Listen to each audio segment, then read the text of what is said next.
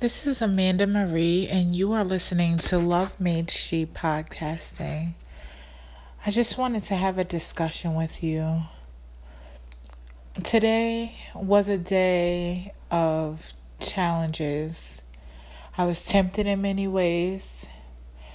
Um, my mind was consumed with my former ways of enjoying my day, and I had to make a decision. I had to make a decision that I would continue to praise the Lord and move forward with what I know is pleasing and good and well. And then I had to decide what was not. And in the midst of me making that decision, I realized that praising the Lord comes with um, and anointings, and it comes with um, the Holy Spirit that sees you into a pleasing place that you would only achieve if you allowed yourself to surrender.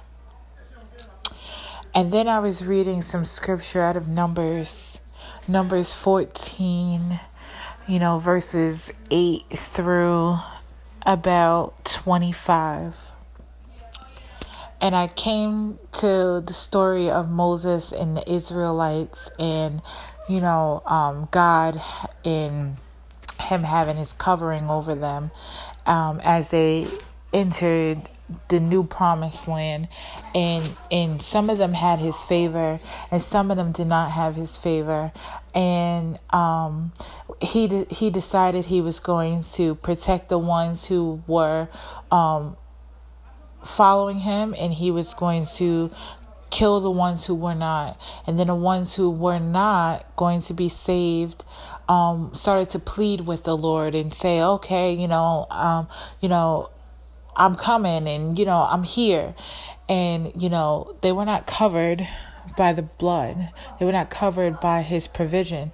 And that's when i it came to me. You can live your life on the fence operating on both sides. One side with your with with sin and death little doses of death or on the other side with um peace and an abundance of the spirit.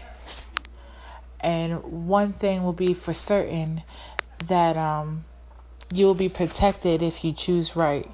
And if you choose the world you will not be protected. I don't want to be unprotected or lost I want to be with the Lord and I have to decide what's the sacrifice. You know, you have to decide is it worth the sacrifice? You know, and you have to decide is it worth it? So today I ask you to take a moment and analyze your life and I'm not asking you to uh, fix it all in one night because God's grace is going to see you through this um, transformation. But um, resist the devil and he will flee. And I want you to really consider is is what you're losing out on as far as choosing to go back into that that that deprecating relationship or choosing to go back into that uh, addiction, choosing to go back into that lifestyle that was contrary to your peace, is it worth the pain?